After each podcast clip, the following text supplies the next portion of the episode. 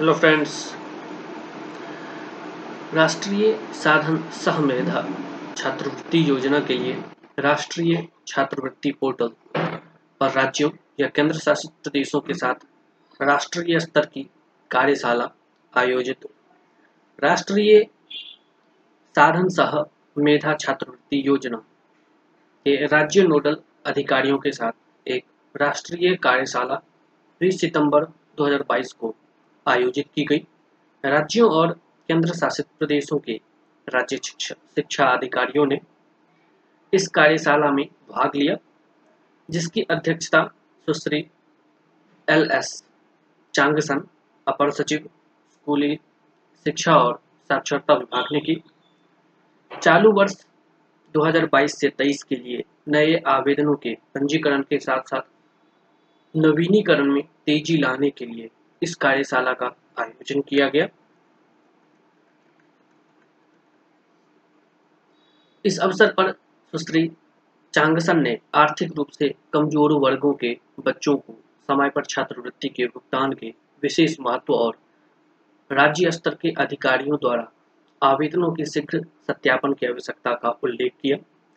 राष्ट्रीय छात्रवृत्ति पोर्टल के नोडल अधिकारी ने एन एस पी पर पंजीकरण और सत्यापन प्रक्रिया के बारे में एक प्रस्तुति दी, जिसके बाद राज्य सरकारों के अधिकारियों और शिक्षा मंत्रालय, डी बी टी एवं एन एस पी के अधिकारियों के बीच राष्ट्रीय छात्रवृत्ति पोर्टल के माध्यम से N M M double S छात्रवृत्तियों की ऑनलाइन पंजीकरण, सत्यापन और भुगतान प्रक्रिया में निहित कार्यान्वयन संबंधी तौर तरीकों पर विस्तृत चर्चा हुई। राष्ट्रीय साधन सहमेधा छात्रवृत्ति योजना के तहत आर्थिक रूप से कमजोर वर्गों के मेधावी छात्रों को आठवीं कक्षा में उनके ड्रॉप आउट, बीच में ही पढ़ाई छोड़ देने को रोकने और उन्हें प्राथमिक स्तर पर अपनी शिक्षा निरंतर जारी रखने हेतु प्रोत्साहित करने के लिए छात्रवृत्तियां प्रदान की जाती है।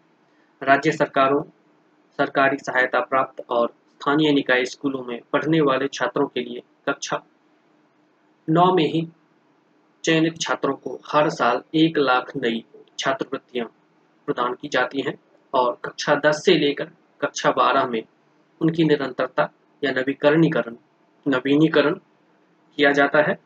छात्रवृत्ति की राशि बारह हजार रुपये प्रति वर्ष है। राष्ट्रीय साधन सहमेधा छात्रवृत्ति योजना को राष्ट्रीय छात्रवृत्ति पोर्टल, जो कि छात्रों को दी जाने वाली छात्रवृत्ति योजनाओं के लिए वन स्टॉप प्लेटफॉर्म है, पर शामिल किया गया है।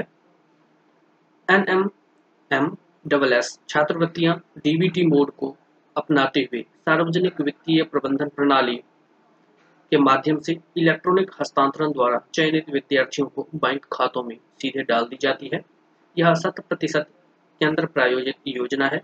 जिन विद्यार्थियों के माता पिता की सभी स्रोतों से कुल आय तीन लाख पचास हजार रुपये प्रति वर्ष से अधिक नहीं है, वे ही यह छात्रवृत्ति प्राप्त करने के पात्र हैं। छात्रवृत्ति प्रदान करने के लिए चयन परीक्षा में बैठने के लिए विद्यार्थियों द्वारा परीक्षा सॉरी कक्षा आठ की परीक्षा में न्यूनतम पचास प्रतिशत अंक हासिल किया जाना चाहिए या समकक्ष ग्रेड होना चाहिए। अनुसूचित जाति, अनुसूचित जनजाति के विद्यार्थियों के लिए इसमें पाँच प्रतिशत की छूट है।